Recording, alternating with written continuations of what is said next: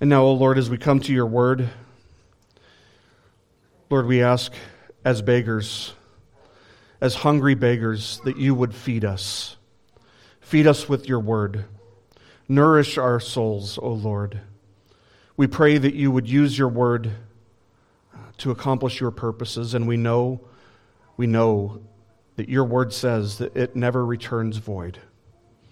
So we pray, O Lord, that you would give us ears to hear, that you would give us eyes to see, that the Holy Spirit would be giving us illumination of the text that we study today in order that we may rightly understand it and rightly apply it to our lives, in order that we may rightly see our need for Christ in light of the passage that we come to today.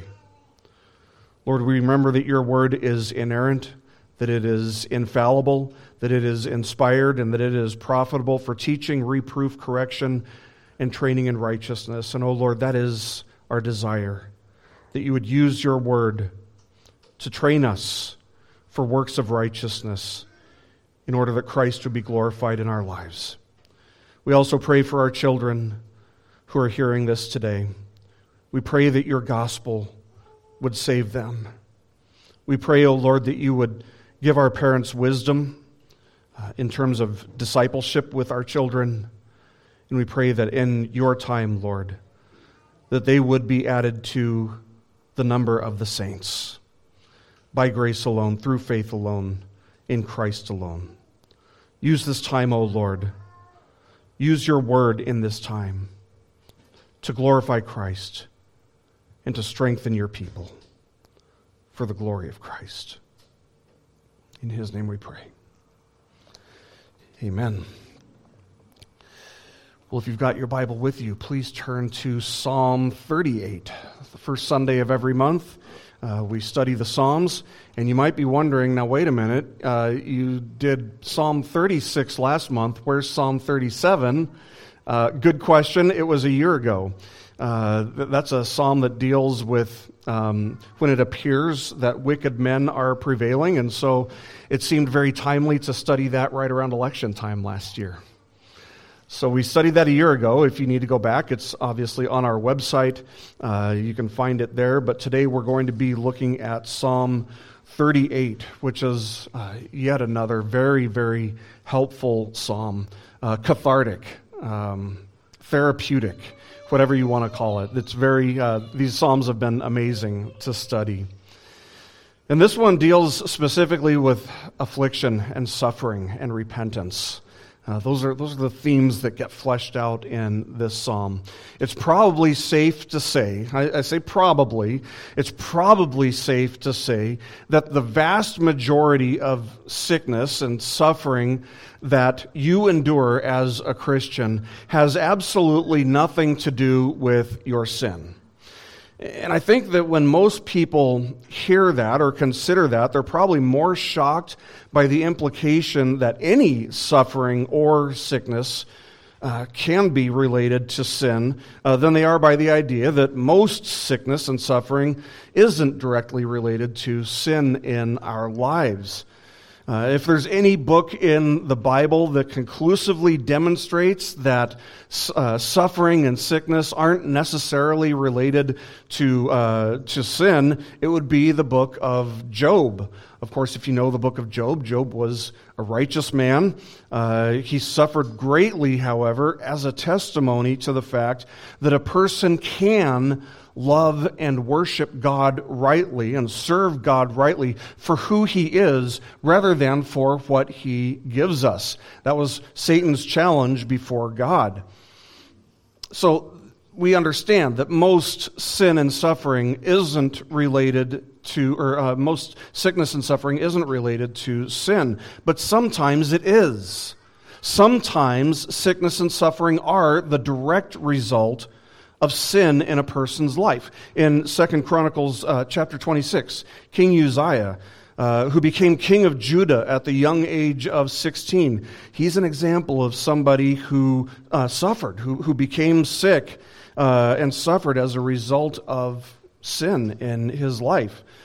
Although he's said earlier in chapter 26 to have been uh, a, a man who did right in the eyes of the Lord, particularly in his youth, when he grew old and as he grew stronger, uh, he became very prideful. And so then we're told in chapter 26, verse 16, he was unfaithful to the Lord his God, for he entered the temple of the Lord to burn incense on the altar of incense. Now, if you know how the uh, how the temple worked, uh, you might realize that that's not how the altar of incense was supposed to work. Uh, it wasn't just open to the public for anyone to come in and offer any kind of incense that they wanted. It was only open to the sons of Aaron, uh, the priests of the temple. And so upon hearing of what King Uzziah has done, 80 priests come together and they confront King Uzziah in his sin. They warn him. They say, Get out of the sanctuary, for you have been unfaithful and will have no honor from the Lord God.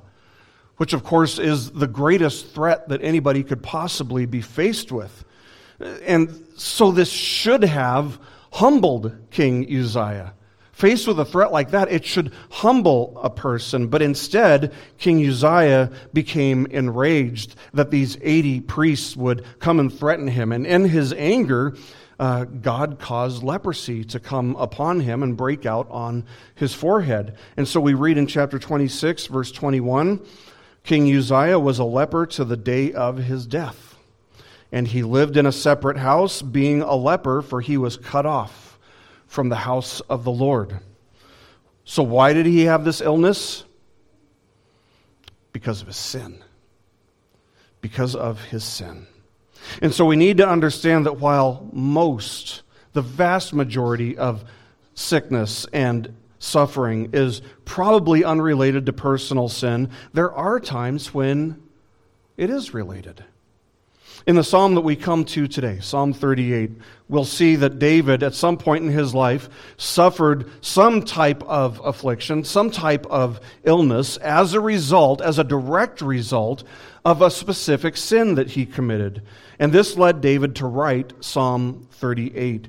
Psalm 38 is what we would call a, prayer, a psalm of lament.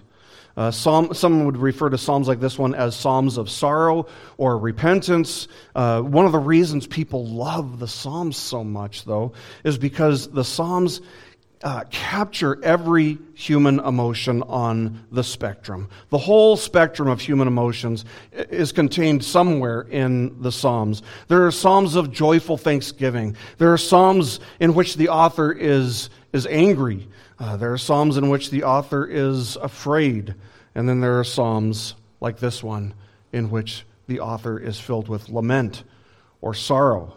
There are Psalms for every season and every emotion in life that we feel.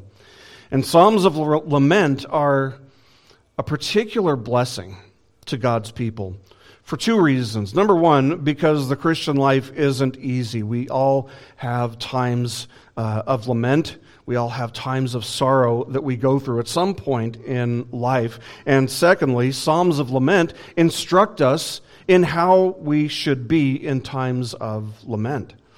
They model for us what it means, what it, what it looks like to turn to God in the midst of our suffering. The Apostle Peter implored the first century church, which was being persecuted fiercely, he wrote to them, saying, Humble yourselves under the mighty hand of God, that he may exalt you at the proper time, casting all your anxiety on him because he cares for you. This is a time when they were being persecuted. He didn't say, Rise up, this is your time to fight.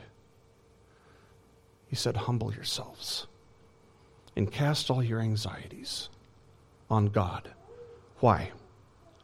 Because He cares for you. Psalms of Lament teach us how to do this that Peter wrote and how to do this in a biblical, God honoring manner. This is what David does in this psalm. He casts his fears, his anxieties on God. He humbles himself under the mighty hand of God, begging for mercy from God, fully aware that he's only deserving of God's holy and righteous wrath as a result of his sin. Now, you might be wondering, what, what was his sin? Are we going to find out what his sin is? The answer is no, we aren't. We're not going to find out what it was. We have no idea what it was. We, we aren't told. Uh, and perhaps the reason for that is that it doesn't matter. It doesn't matter what his sin was. The important thing for us to note is only that his suffering is a result of some sin that he was guilty of, and he knew it. And he knew it. So the point of this psalm is this the point of this psalm is that in times of sickness and suffering, in times of anguish and affliction, we must humble ourselves, examine ourselves, confess our sin, and turn to the Lord for mercy and grace. So, the structure of this psalm, before we get started, the structure is very interesting. Charles Spurgeon uh, broke it down into seven sections, which alternate uh, back and forth between David praying and then David taking a, a glance at the world or, or describing his, uh, his afflictions, his condition. Uh, and that strikes me as probably the simplest and best way to see this psalm because it helps us to see the progression that David makes every time he prays to God. It shows us the growing sense of peace that he will experience as he casts his cares, casts his anxieties on the Lord. So the psalm begins with a prayer, and David begins describing his anguish in verses 1 to 4. Uh, so let's look at Psalm 38, verses 1 to 4, where it says, A psalm of David for a memorial. O Lord, rebuke me not in your wrath and chasten me not in your burning anger. For your arrows have sunk deep into me, and your hand has pressed down on me. There is no soundness in my flesh because of your indignation. There is no health in my bones because of my sin. For my iniquities are gone over my head. As a heavy burden, they weigh too much for me. Now, if you remember back to Psalm 6, which was almost three years ago. Uh, we've been going through the Psalms for about three years, but back in Psalm 6, which was another psalm of lament, uh, you might see that the beginning of this psalm is almost entirely identical to the beginning of that psalm. Psalm 6 begins, O Lord, do not rebuke me in your anger, nor chasten me in your wrath very similar to what he says here in verse 1. They are virtually identical in English translations, but there are only some very minor differences in the Hebrew. But David knew that his suffering was a consequence for sin, of some sin that he had committed, whatever that sin may have been. He says in verse 3 There is no health in my bones because of my sin. Many Christians when they're suffering, will wonder if God is angry at them. As they try to understand why they are suffering, why they are enduring some type of illness or some type of affliction, they'll wonder if, if He's unleashing condemning wrath on them. David is pleading with God not to do that. David is pleading with God to withhold his anger, to withhold his wrath. And that's a, a normal and natural thing to do, and, and I don't think there's anything uh, wrong at all with praying this way. But notice what David doesn't say as he prays to the Lord in verse 1. He doesn't say, Don't rebuke me. Nor does he say, Don't chasten me. Rather, what David is, is praying is that God won't do these things out of his anger or his wrath. Uh, maybe the severity of David's affliction caused him to wonder if that's what God was doing.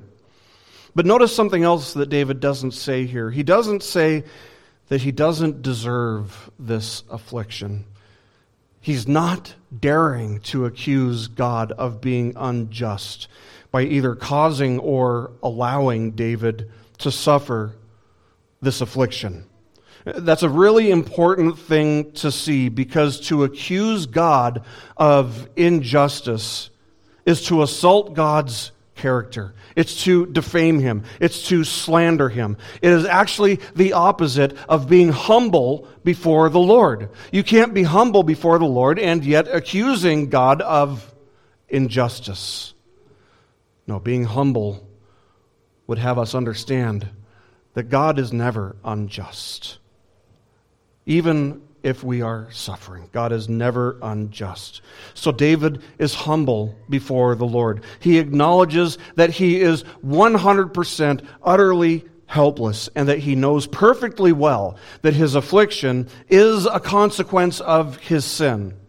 He confesses that his sin became greater than he probably initially thought it would. He says, My iniquities are gone over my head as a heavy burden. They weigh too much for me. If only he had had that perspective before he sinned. But sin is so deceptive in that way. It's always bigger, it's always heavier than we think it's going to be. One of the worst feelings that I have personally ever experienced uh, came as a young man in my 20s who used to do a lot of weightlifting, uh, especially after work as a way of burning off steam during the years when I worked in the uh, the casinos of Las Vegas. But one night, I do remember I was bench pressing, and suddenly uh, I just had no strength. It, it, just like vanished. I, I, had no strength to lift the weights off of my chest. And so they came crashing down on my chest.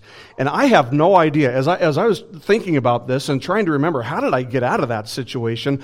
I don't remember how I got out of that situation. All that stuck with my memory is the feeling of being trapped underneath those weights. And that is the most helpless feeling I think I've ever felt. But that night, those weights weighed too much for me, for whatever reason. And David is saying the same thing about his sin. He's trapped underneath it, and it's crushing him.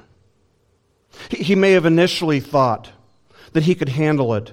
And if that's indeed the case, well, he now realizes how wrong he was. But the lesson for me that night was always have a spotter always have somebody with you who's strong enough to lift the weights off of you uh, when my strength fails. But this is also a picture of what sin did to David and will do to all of us as well. And who can lift it from us but God alone? And so David does the right thing. He calls out to God. God's the only one that can lift it. He calls out to God. What he needed to do was what he did back in chapter 6, in Psalm 6, verse 2. He prayed this. He said, Be gracious to me, O Lord, for I am pining away. Now, some scholars actually believe that Psalm 6 was written immediately after Psalm 38. And if that's the case, uh, David clearly came around and realized uh, the remedy for his affliction. But David knows that he deserves God's anger. He deserves God's wrath. He has sinned. But back in Psalm 6, he asks God for grace, for mercy instead. And this is the humble way, this is the right way, the biblical way to approach God in the midst of sickness, suffering, affliction, anguish, whatever. We are never justified in accusing God of injustice. We don't want to do that. We, we never want to think that we're in a position to accuse God or to make demands of God. We're never in a position to do that. And so all we can do is what David did in Psalm 6 plead with God for mercy. Knowing this, that nobody who has ever truly repented and come to God begging for mercy, begging for grace, has walked away destitute and empty handed. God has more mercy than we have sin. He has more grace than we have iniquity. And He loves to forgive more than we love to sin. He's generous with His mercy. He's generous with the riches of his mercy. If it's mercy that David desires, he has found a mine filled with treasure beyond worth. And so will we when we go to the Lord in our suffering. David continues describing the anguish that he's experiencing. Look at verses 5 to 8 with me. He says, My, wo- my wounds grow foul and fester because of my folly. I am bent over and greatly bowed down. I go mourning all day long, for my loins are filled with burning, and there is no soundness in my flesh.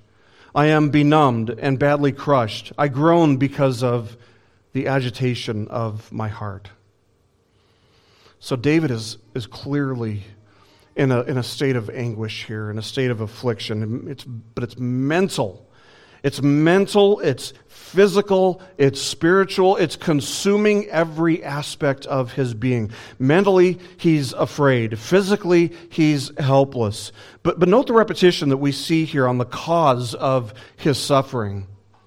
In verse 3, we saw that he said, There is no health in my bones because of my sin. But look what he says now in verse 5. He says, My wounds grow foul and fester because of my folly. I hope you see the fact that there is a parallel there. That sin and folly are interchangeable in that sense. They run parallel to each other. We're supposed to see that that indicates that sin is folly, it's foolishness, that all sin is foolishness for a number of reasons.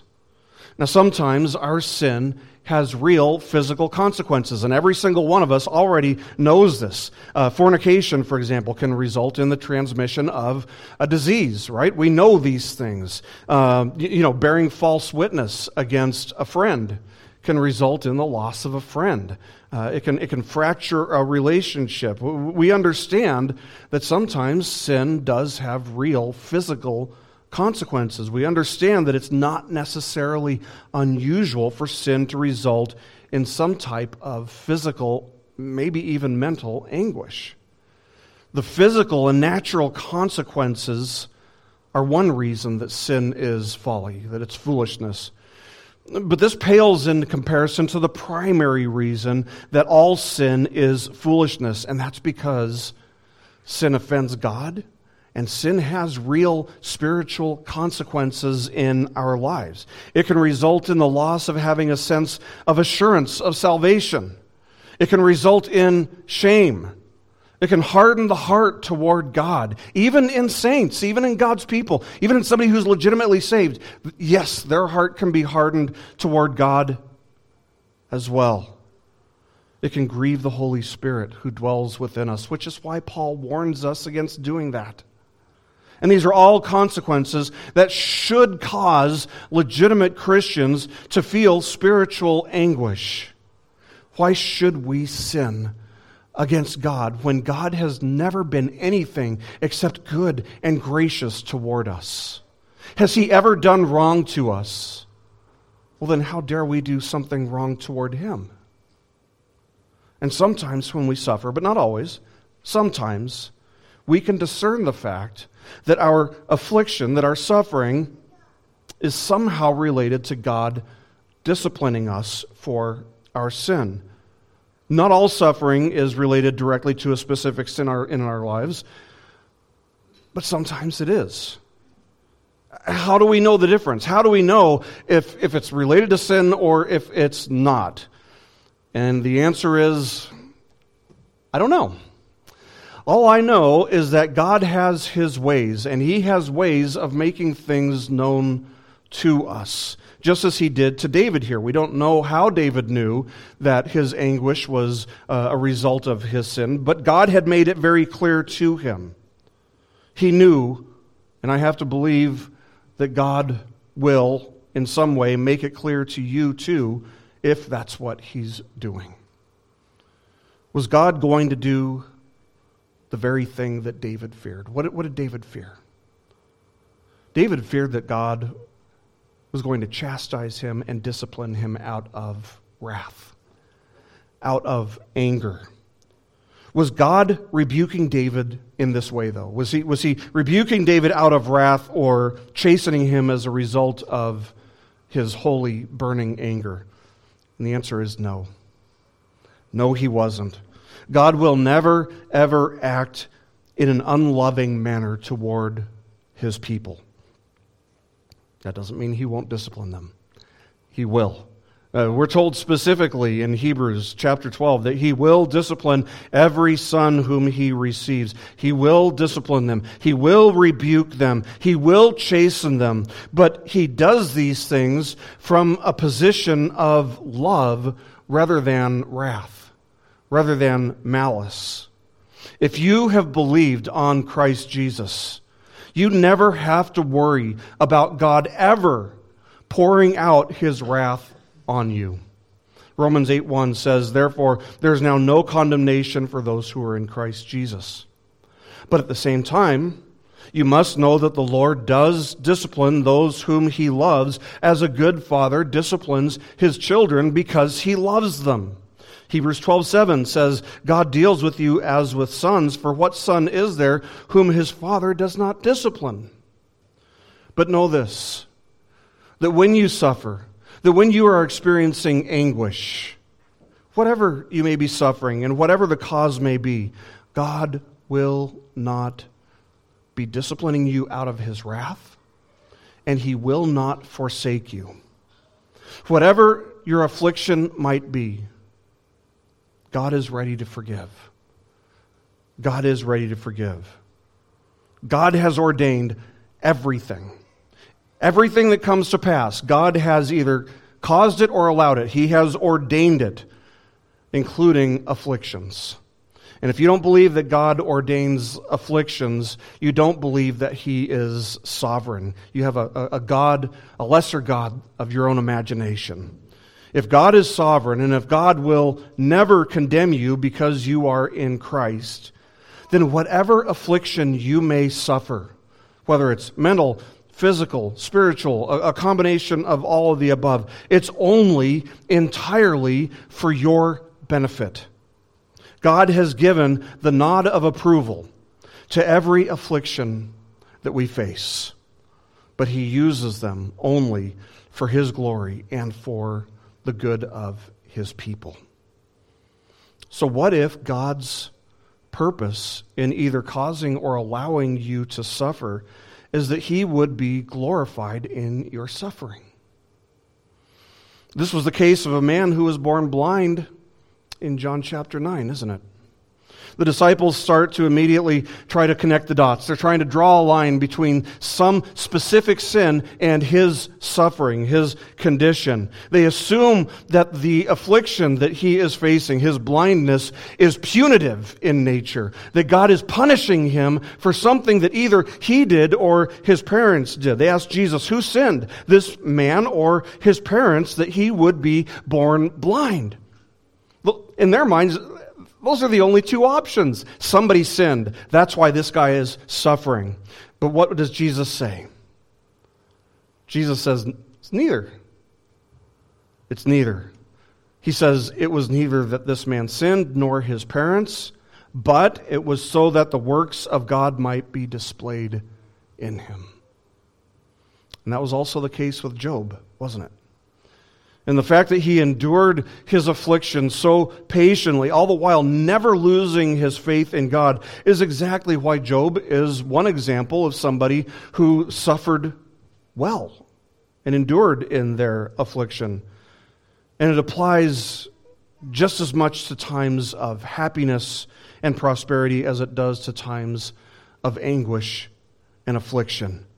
That we are to glorify God in all that we do. That's what Paul says to the Corinthians. Whatever you do, do all for the glory of God. Whether you're eating, whether you're drinking, whether you're prospering, whether you're laying in bed dying. This is why we don't believe in euthanasia. We don't support euthanasia. Because we believe that suffering is actually a stage for God to be glorified on. And that He ordains all suffering that we endure. And He gives us the strength to endure our suffering. That's exactly what David is modeling for us here in Psalm 38. He's not faulting God, he's not accusing God. He's not cursing God. That's what Job's wife told him to do, right? Just curse God and die. Just get this over with. No, he's not doing any of these things. He's not growing hard hearted or calloused toward God. No, David is earnestly seeking God, and in doing so, he's being just completely honest, completely transparent about what he's done and what he's now experiencing as a result of whatever it was he did. He's turning to God, and he's doing what Peter instructs, casting his anxieties, casting his cares upon God, knowing that God cares for him.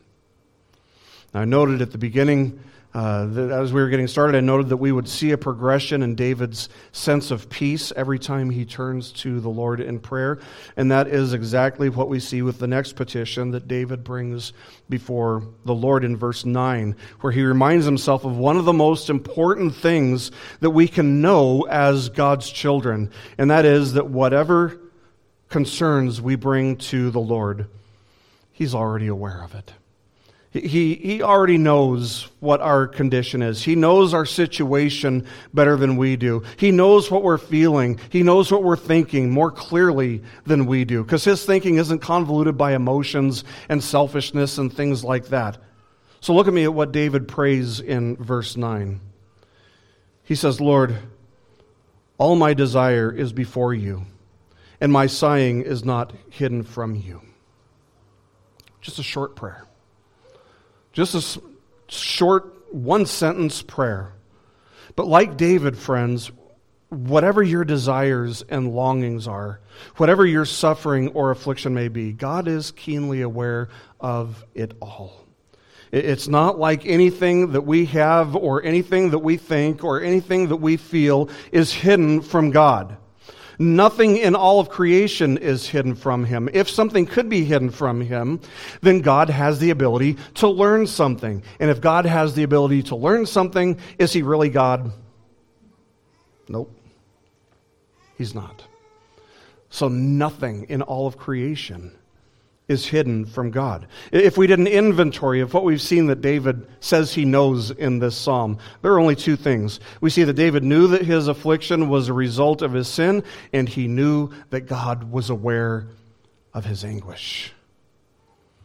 This is one of those things I don't think I can possibly say enough. I don't know if I could do justice to it if I preached it in every single sermon for the rest of my life. But being a Christian does not mean that you won't suffer. It means that you'll never suffer in vain, that you'll never suffer without purpose. And being a Christian means that when you do suffer, God will still be with you and God will still be for you, even when you find yourself drowning in the depths of despair. This is true of affliction that has nothing to do with any particular sin, and it's even true of suffering that we endure that does have a connection to some specific particular sin.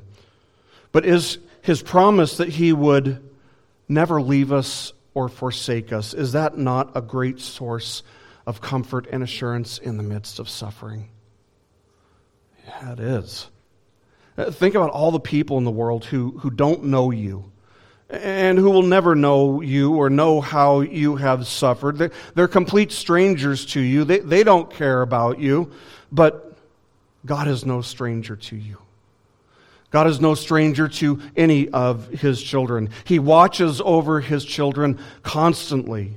And not because he's just like the police, he's just like waiting to bust them the next time they sin. No, he watches over us constantly because he loves us and because he cares for his children. And is that not exactly the very reason that Peter urges us to cast our anxieties, to cast our concerns, to cast our cares upon God? Yeah, that's why Peter tells us to go to God with our cares, because he cares for us.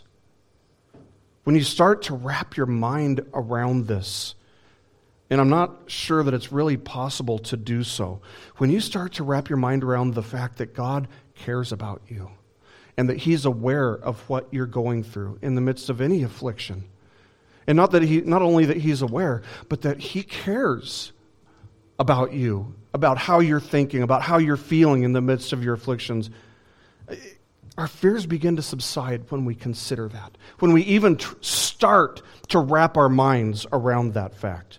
Our fears begin to lessen, and our sense of peace begins to grow. This is one of the most practical reasons I can think of to have a very high view of God. Yes, first and uh, foremost, you want to have a very high view of God because that's the correct view, that is the biblical view, but also because if you have the proper view of God, if you have a high view of God and a low view of yourself, you have an awareness of his presence uh, as a comfort to you. The, the person who's proud, they think, well, of, of course God cares about how I feel. Of course God cares about how I think. But if you see God for who he is and consider that he cares for you, it has a way of transcending all of our problems to consider he's still with me. He's still for me. He still loves me. That, that doesn't mean that the problems are just going to go away necessarily, but having a sense of God's presence and being reminded of His care for us has a way of making our problems seem so much smaller. Because we remember how big God is. He's always bigger than our problems. And this is what David is experiencing in his anguish. And I hope that you can see and apply this principle to your life in times when you too are in some form of anguish, whether it's, again, mental, uh, physical, or spiritual, or a combination of the above. But to whom can David turn? Only to God. Nobody else is going to help him. Nobody else can help him. Nobody cares about him as much as God does. David has no strength in himself, and even his friends have abandoned him, have failed him, as we'll see as we continue. Let's look at verses 10 to 14. He says, My heart throbs, my strength fails me, and the light of my eyes, even that has gone from me. My loved ones and my friends stand aloof from my plague, and my kinsmen stand far off. Those who seek my life lay snares for me, and those who seek to injure me have threatened destruction, and they devise treachery all day long. But I, like a deaf man, do not hear. And I am like a mute man who does not open his mouth. Yes, I am like a man who does not hear, and in whose mouth are no arguments. David has no strength, no physical strength. Even the, the light of his eyes, he says, is fading him. I'm sure that David was feeling some, uh, some degree of physical weakness here, but I don't believe that that's exactly what he's describing here. I think he's experiencing what we might refer to as what they call spiritual depression. Uh, he feels far away from God, but he realizes that God is his only hope. He, he realizes that his sin is folly because it offends God, yes, but also sin is folly because of the effect that it can have on us, because of the effects that it's had on David himself as he, uh, as he endures it, as he, as he writes this. It causes us to feel helpless against it when we feel like God is far away. It causes us to feel powerless. It darkens our outlook on things, which is why it's called spiritual depression. David wants this affliction to end. Of, course he does. I mean, who wouldn't want an affliction to end? What, who wouldn't want uh, their suffering to end, their discomfort to end? But the kind of affliction that David is experiencing was an affliction that he was powerless to overcome on his own. He couldn't rely on his own strength, according to what he says here in verse 10. His strength is, is worthless when it comes to overcoming his condition. So, what about his friends? Maybe they could help him. No, his strength has failed him, and so have his friends and loved ones. Even his loved ones, even his trusted companions are steering clear from him in the midst of his sickness. Instead, he finds himself surrounded by enemies. His loved ones have left a vacuum that's been filled by people who hate him. French philosopher David uh, or Blaise Pascal once noted that human beings are the glory and scum of the universe. People love, but people also loathe. People help, but people also hurt. And psychologists tell us that one of the main reasons that people can do such incredible harm, especially towards somebody who is in the midst of an affliction, in the midst of suffering, is because when they are in the presence of somebody who is suffering, it forces them to consider their own mortality. What they start to do is they start imagining themselves in that condition, and they don't like it, so they stay away. They begin to imagine what it would be like to be in that person's shoes, and, well, We don't like to think about ourselves suffering and being afflicted. And so, one of the most harmful things that people will do towards someone who's suffering is just keep their distance from them. It, it sounds like that's exactly what David was experiencing. Because his loved ones are keeping their distance from him, David's enemies are able to get close to him in this moment in which he is extremely vulnerable. I mean, what's David going to do? D- David can't defend himself. He doesn't have the strength. He can't vindicate himself. He's guilty. So, what can, what can David do? Who can vindicate David? Who can help David? God can. And all David could do was entrust himself into the hands of God. And so he ignores the words of his enemies. He doesn't contend with them. He doesn't argue with them. He says he's like a mute man toward them. He doesn't engage with them. He just essentially acts like they aren't there. He ignores them. By the way, I think it's worth noting that Jesus experienced the same thing. On the night of his betrayal, all of the disciples left his side. All the disciples abandoned him, and he was surrounded only by his enemies.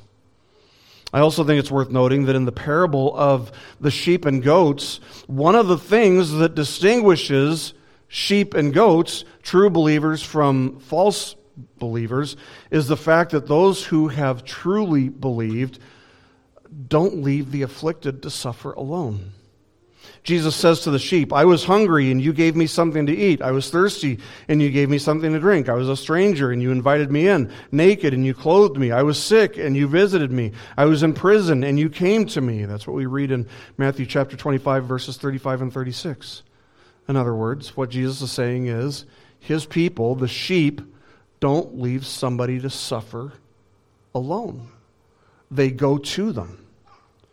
Now, there are probably an infinite number of reasons that people tend not to uh, go to somebody who's suffering, tend not to reach out to somebody who's in an affliction. Maybe it forces them to consider their own mortality. Uh, more li- likely, I think, they probably just aren't sure what to do or what to say, which makes them feel awkward or makes them feel uncomfortable. But I would encourage us to just consider our attitude toward those who are suffering and how the parable of the sheep and goats speaks to us about what our response should be, what our attitude should be towards somebody who is suffering. So, confronted with his own inability to do anything about his situation, to bring relief to his condition, and confronted with isolation and rejection from his loved ones, David is actually in a wonderful place because the only hands he can entrust himself into now are the hands of God. With God as his only source of hope and strength, David resolves to wait patiently on the Lord in his third petition that we see here in verse 15. Let's look at verse 15 together. David says, For I hope in you, O Lord. You will answer, O Lord my God. Now he's got confidence. Do you see the difference between this prayer and the prayer he had back in verse 1? He's changed completely. He's done a 180 at this point. He, he's not feeling like God is scorning him. He's not feeling like God is pouring out his wrath on him, uh, rebuking him as a result of his anger or his wrath. No, he's done a 180. He's trusting completely in God to help him in his situation. Now, in Psalm 37, which again we covered uh, in two lessons last year around election time, the primary theme of that psalm was trusting and waiting on God for his deliverance when it looks like evil men and wicked people are prevailing. Uh, here in Psalm 38, uh, maybe the reason it's placed after Psalm 37 is because here we're talking about waiting on the Lord too. In Psalm 38, the Hebrew word that gets translated hope here in verse 15 is defined as to wait, hope, or expect. That's what David's doing. So the advice that was given in Psalm 37, the theme of Psalm 37, is applied, is put into practice here in Psalm 38. But to wait on the Lord, we must see then, is to hope in the Lord. It's to understand that God does things in his own perfect timing, but trusting that at some point he will act, he will do what is right. And let's be honest, that can sort of drive us crazy. We're very time oriented people. We're a very time oriented culture. If, if you've never been to a culture that isn't as time oriented as we are, it will freak you out uh, that they are 20 minutes late to start a worship service, that maybe they're two hours late to start a worship service, that if somebody doesn't show up for worship, they wait. They wait until their uncle or their father or their friend gets there to start the service. Uh, they, they, say, We're going to start at 10. And by 1 o'clock, they're like, well, Maybe somebody should go get him. We tend to be so impatient. It makes it very difficult to wait on the Lord. James Boice notes this. He says, quote, "A hundred years ago, if someone was taking a trip and missed the stagecoach, well, that was all right. They could get it next month. Today, we get impatient if we miss one turn of the revolving door. End quote. Waiting on God might not be easy, especially in a culture like ours where we are very time oriented. But if you're going to place your hope in Him alone, as you ought, it will require waiting because God does things in His own time. And David shows us how to do this. Not only does he show us here, but his whole life, David modeled what it looks like to really wait on the Lord. Think about it. When Samuel told David that God had chosen him out of all of Israel to be the king, how long did David have to wait until he became king? Decades. So his whole life was literally about waiting on the Lord and his perfect timing. So David knew how to do this. Now, now let's understand this much. To wait doesn't mean that you don't do anything. While David was waiting to receive the crown of Israel, did he just sit there and he's like, okay, one of these days, God's going to do something. One of these days, God's going to put me as the king. No, he continued doing things. David didn't spend his life doing nothing. And in this case, as he's waiting on the Lord, he's not doing nothing. What's he doing? He's praying. He's praying. Uh, uh, think about it. That, that's why we have this psalm. Because David wasn't doing nothing while he was waiting. And, and the fact that he was praying tells us that he was doing the best thing he could, that he was waiting on the Lord and drawing near to the Lord while he waited. And he was waiting on the Lord because his hope was entirely in the Lord. Friends, in every season of life, it is so important for us to remain mindful of the fact that the Lord is our only hope ultimately. Times of affliction and anguish will come and go, and they have a way of reminding us of how true that is, of how true it is that God and God alone is worthy of being our only hope. David's third prayer here he's confident, he's peaceful, he's, he's got a sense of assurance. He's gained the proper perspective of things, and it's restoring the peace of his mind. He asks for nothing here, you might see. Instead, he only confidently states what he will do, knowing what God will do, having focused on who God is and what God can do. So, why should David hope in God and God alone? Why should God even listen to David's prayer? David gives us uh, a, a, list of five brief reasons in the next section. Let's look at verses uh, 16 to 20. He continues saying, For I said, they, May they not rejoice over me, who, when my foot slips, would magnify themselves against me. For I am ready to fall, and my sorrow is continually before me. For I confess my iniquity. I am full of anxiety because of my sin. But my enemies are vigorous and strong, and many are those who hate me wrongfully. And, they, and those who repay evil for good, they oppose me, because I follow what is good. What a blessing it is when we truly and fully come to terms with the fact that God is our only hope, that indeed Christ is our only hope. Just as David's hope was entirely in the Lord, friends, yours and mine also must be, because there is ultimately no other hope. All other ground is sinking sand. There is nothing else worth clinging to, worth hoping in. We must have the Lord as our greatest hope, as our only real hope. David doesn't introduce anything new in this section. Instead, he summarizes as he humbly pleads with God why God is his only hope and why God should listen to his prayer. Five quick reasons. First, uh, one in each, uh, in each verse. First, verse 16. The first reason is because it wouldn't be right for his enemies to be glorified in his downfall. God alone deserves the glory, and David's desire is for God to be glorified in his life, even in the midst of his suffering. Second, verse 17 David has already slipped. Uh, that's, that's what his own strength can do. It can cause him to slip. And he will do more than just slip he will fall if God does not intervene. Third, verse 18, because his flesh is so weak.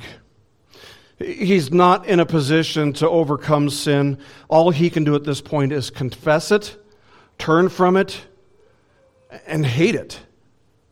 And what a blessing, what, what a work of God it is in us when we do the same when we see our sin for what it is, when we confess it. Remember the, the Greek word for confess that's found in 1 John is homologeo, which means same word, which means being in agreement with God. What God says is evil, we agree is evil.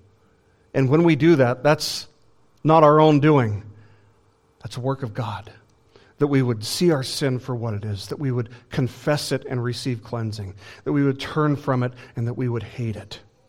Fourth, verse 19. David is numbered, outnumbered by his enemies. However great his enemies may be, however, God is greater. It's better to have God on your side than to have all the armies of the world on your side. And so, if God does not intervene, David knows he's done for because his enemies vastly outnumber him. Fifth, and finally, verse 20 for the sake of justice for the sake of righteousness. His enemies are wicked. They're evil men who are worthy of justice, who deserve justice, judgment. Does it seem strange, by the way, that David says, They oppose me because I follow what is good? This is a, a, a, psalm where David's confessing his sin, where, where he's sick. He's got some kind of, of ailment because of his sin. And, and here he has the audacity to say, These people hate me because I follow what's good? It's not strange at all, actually. In fact, what David is saying is true, and all of God's people, all of us, can say the same thing because we all sin. Nevertheless, our lives should be characterized by obedience to the Lord, which means following His word, which means following what is good.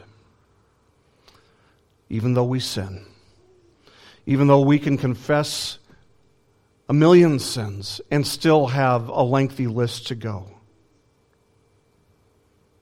Nevertheless, there should be obedience in our lives. We should be able to say, I too follow what is good. If you're obeying God's word, it's true of you. David's desire for the evil of these wicked men to be thwarted and indeed to be judged by God, by the way, is a good and just desire. It's okay to pray for your enemies to be judged by God. David closes the psalm with one final prayer.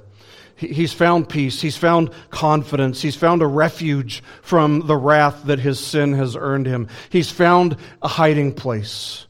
God is his hiding place, his place of refuge. God is his only hope, and he trusts in God. And so let's look at this final prayer that he offers unto God. Verses 21 and 22. He says, Do not forsake me, O Lord. O my God, do not be far from me. Make haste to help me, O Lord, my salvation. I want to remind you one more time of how short these prayers are, how short these petitions are. It doesn't need to be lengthy, it doesn't need to be complicated. It's okay for it to be simple and straight to the point. David's prayer is simply this David's prayer is that God would neither leave him nor forsake him, but that he will be near David, that he will help David. Will God do that? Will God be with him, or will God abandon him? God will not abandon him. God will absolutely not abandon his children. Instead, God will be his salvation. Salvation is found in nobody but him. And he will be yours as well if you will call on him and trust in him. The scriptures teach us that whoever will call on the name of the Lord will be saved, and that there is salvation in no one else, for there is no name under heaven that has been given among men by which we must be saved other than Jesus. Other than Jesus. This salvation is graciously granted to all who, like David, confess their sins and hope in nobody but the Lord. And so, friends, in times of sickness, in times of suffering, in times of anguish and affliction, our response must be to humble ourselves, examine ourselves, confess our sin, and turn to the Lord for mercy and grace. It's found nowhere else. And nobody loves to give mercy and grace like God does. Let's pray.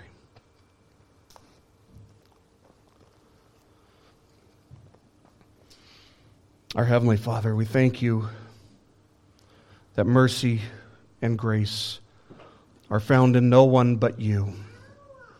And to that end, you sent your only Son, the Lord Jesus Christ, to uphold the demands of your law to uphold them perfectly, to live a sinless life, and yet to die a sinner's death.